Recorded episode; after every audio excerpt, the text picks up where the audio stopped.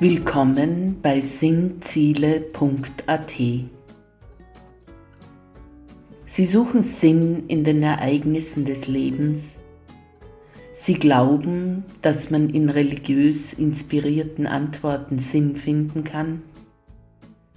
Vielleicht glauben Sie sogar an Gott, können aber mit Institutionen wenig anfangen. Sie wollen selber denken, selber nach Sinn suchen dann sind Sie hier richtig. Hören Sie den Podcast von sinnziele.at zu verschiedenen Themen und Fragen des Alltagslebens. Tauchen Sie ein in sinnvolle Anregungen für Ihren Geist und Ihre Seele.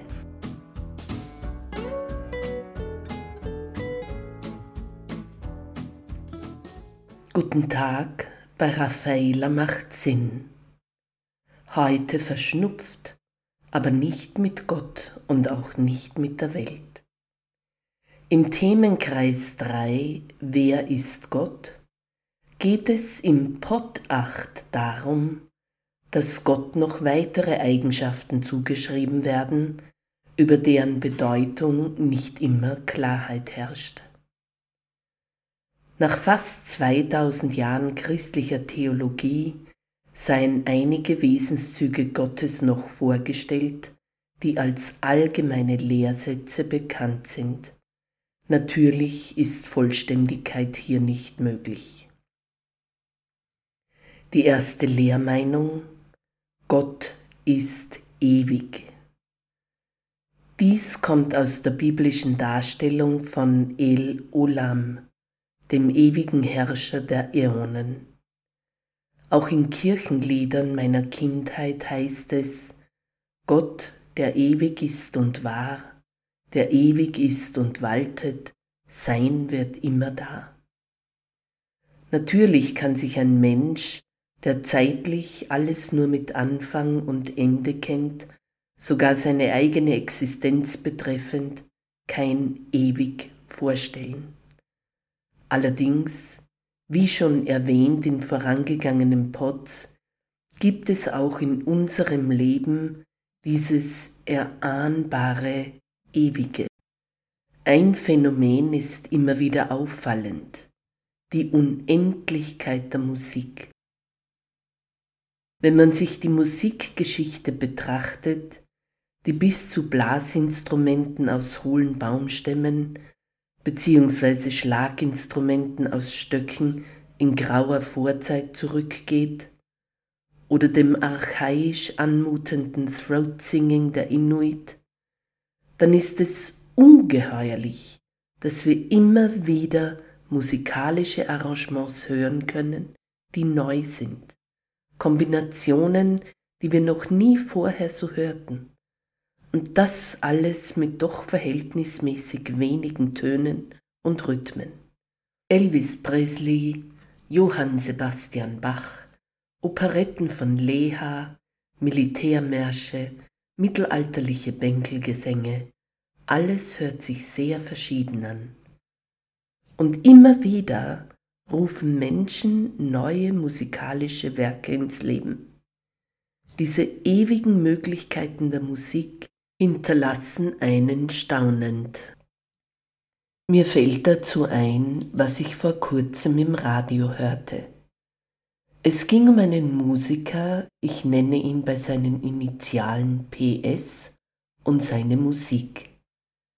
Er erzählte, wie er sich hinsetzt, ein Musikstück zu entwerfen und dieses plötzlich eine Eigendynamik an den Tag legt und etwas entsteht, das ihn selbst überrascht. Er wurde also von seiner eigenen Kreation überrascht. Auch Schriftsteller sagen, dass die Figuren in ihren Stücken vorgeben, was sie tun, nicht der Schreiber. Viele denken sich für ihre Figuren etwas aus und plötzlich sagt sie oder tut sie etwas, das nicht vorgesehen war vom Schreiber. Ihre eigene Kreation überrascht die Künstler. Viele von uns spürten oder erlebten schon ähnliches in persönlichen Dimensionen. Ich nenne diesen Moment des überraschenden Elements die Schnittstelle, an der die unendliche Ewigkeit unsere weltliche Endlichkeit berührt.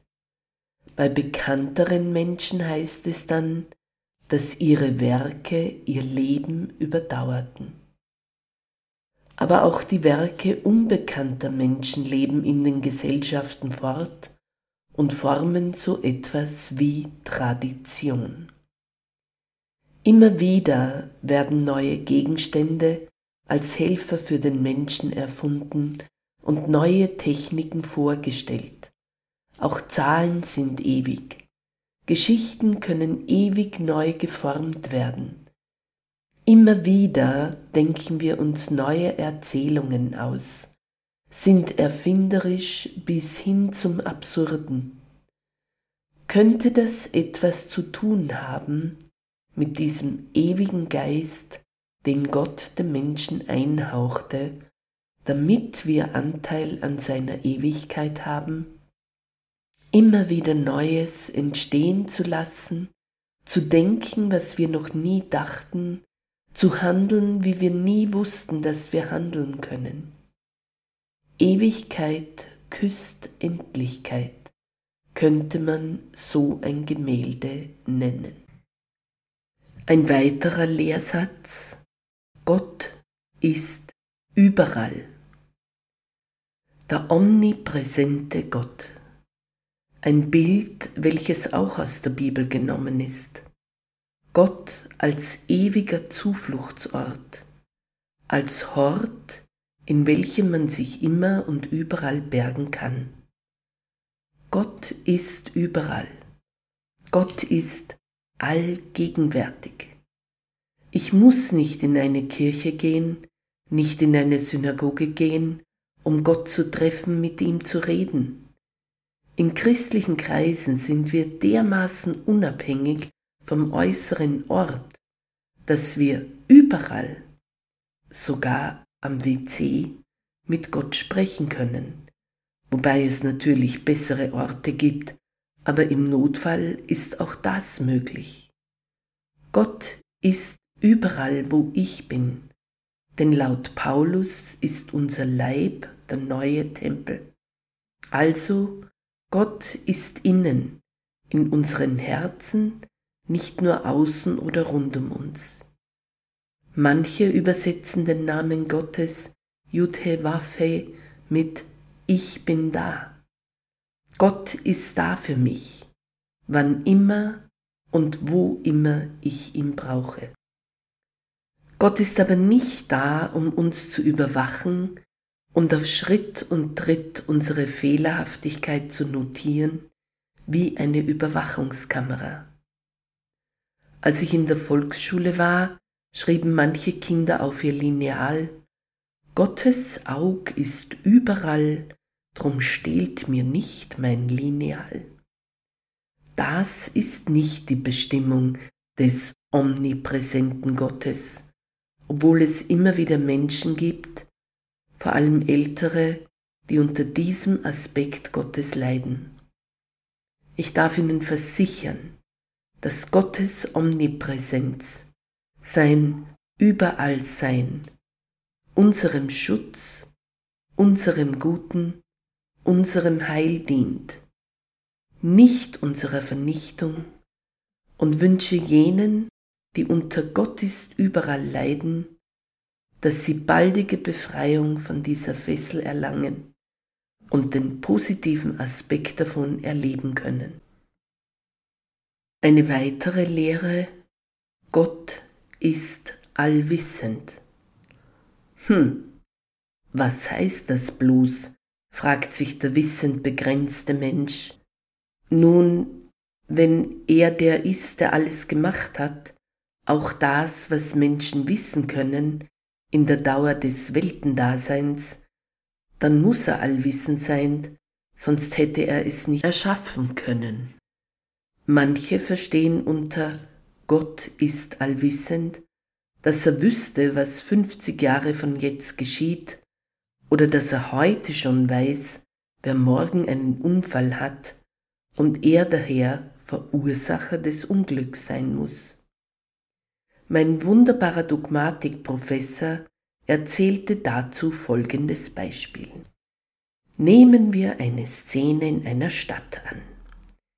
Ich bin auf der Metaebene ganz hoch oben sozusagen schwebend über der Stadt und beobachte das Ganze. Weil ich so hoch oben bin, kann ich erkennen, wie ein Auto von Westen viel zu schnell einherfährt und alle Verkehrsregeln missachtet und wie ein anderes Auto von Süden her viel zu schnell einherfährt und alle Verkehrsregeln missachtet. Von meiner Metaebene aus erkenne ich, wenn sich keiner mäßigt, dann werden die beiden im Bälde an der Kreuzung krachend zusammenstoßen und vermutlich schwer verletzt sein. Aber nur weil ich weiß, das wird geschehen, bin ich trotzdem nicht Verursacher des Unfalls. Das ist eine schöne Erklärung, aber ein einziges Mal darf ich die Gedanken meines geschätzten Professors anders auffädeln. Persönlich frage ich mich, wenn Gott Liebe ist, dann lässt er Menschen frei. Wenn Menschen frei sind, dann können sie in verschiedenen Situationen verschieden entscheiden. Wenn Kreativität ein göttliches Element ist, was ich glaube, dann ist Kreativität immer neu. In der Liebe liegt es zu überraschen. In der Kreativität liegt es zu überraschen. Im Leben selbst liegt es zu überraschen.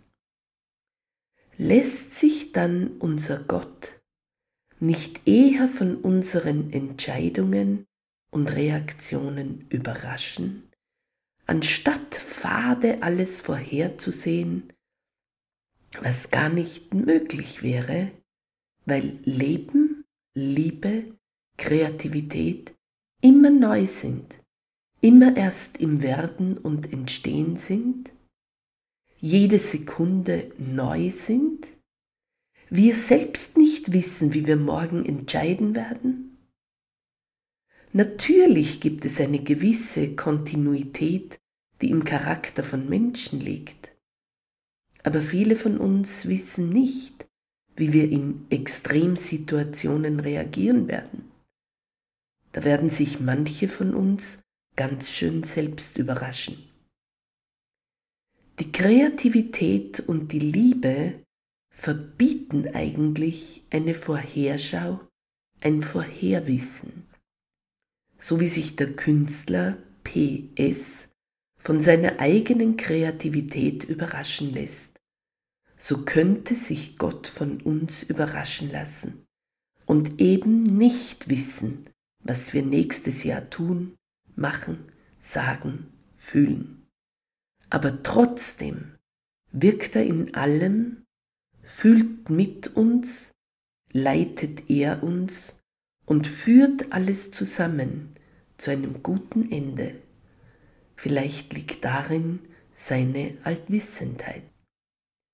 Unsere Alttestament-Professorin meinte immer zu unseren Einwänden, wie schlimm manche Menschen in der Bibel handelten, dass die Erzählungen aber immer eines zeigen. Der Mensch führt allerlei Verrenkungen im Leben auf, sei es ein Jakob, der sich das Erstgeburtsrecht ergatterte, indem er seinen dummen Bruder mit Linsen beschwichtigte, oder ein depressiver Prophet Jona, der eine Riesenstadt nicht gerettet sehen wollte, weil er befand, eigentlich gehören die bestraft nicht errettet, nach all dem, was sie aufgeführt hatten?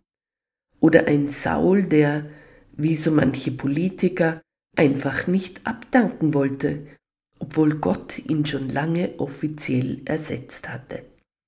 Und, und, und. Die Professorin meinte, trotz all dieser Verrenkungen von Menschen und ihrem fehlerhaften, manchmal sogar bösen Handeln, wie König David bei Bathsheba, schreibt Gott auch auf krummen Zeilen gerade. Soll heißen, er bringt zu einem guten Ende, was er gut begann, auch wenn wir Menschen immer wieder ausscheren. Jakob wurde zum Stammvater, und so war es richtig, denn sein Bruder war nicht der wahre Erstgeborene. Ninive wurde gerettet, trotz der Unwilligkeit des Propheten Jona. Und David wurde König, obwohl Saul einfach den Thron nicht räumen wollte und David sogar verfolgte. Jesus starb am Kreuz, aber das war nicht das Ende der Geschichte. Das Christentum ist immer noch die größte Religionsgemeinschaft. Wir Menschen die guten Willens ebenso wie die unguten Willens verursachen krumme Zeilen. Aber Gott schreibt gerade weiter und führt sein gutes Werk zu Ende. In diesem Sinne ist er wohl doch allmächtig. Amen. Vorschau. Nächste Woche beginnt der Themenkreis 4 mit dem Titel Vernunft oder Teufel. Der Pod 1 beschäftigt sich mit landläufigem über den Teufel, seine Hölle und Co. am Sonntag, den 5. März 2023. Und wenn Sie den Newsletter auf der Homepage abonnieren, dann kommen Sie zukünftig mit einem Klick zum nächsten Pod bald auch via Apple Music und Facebook.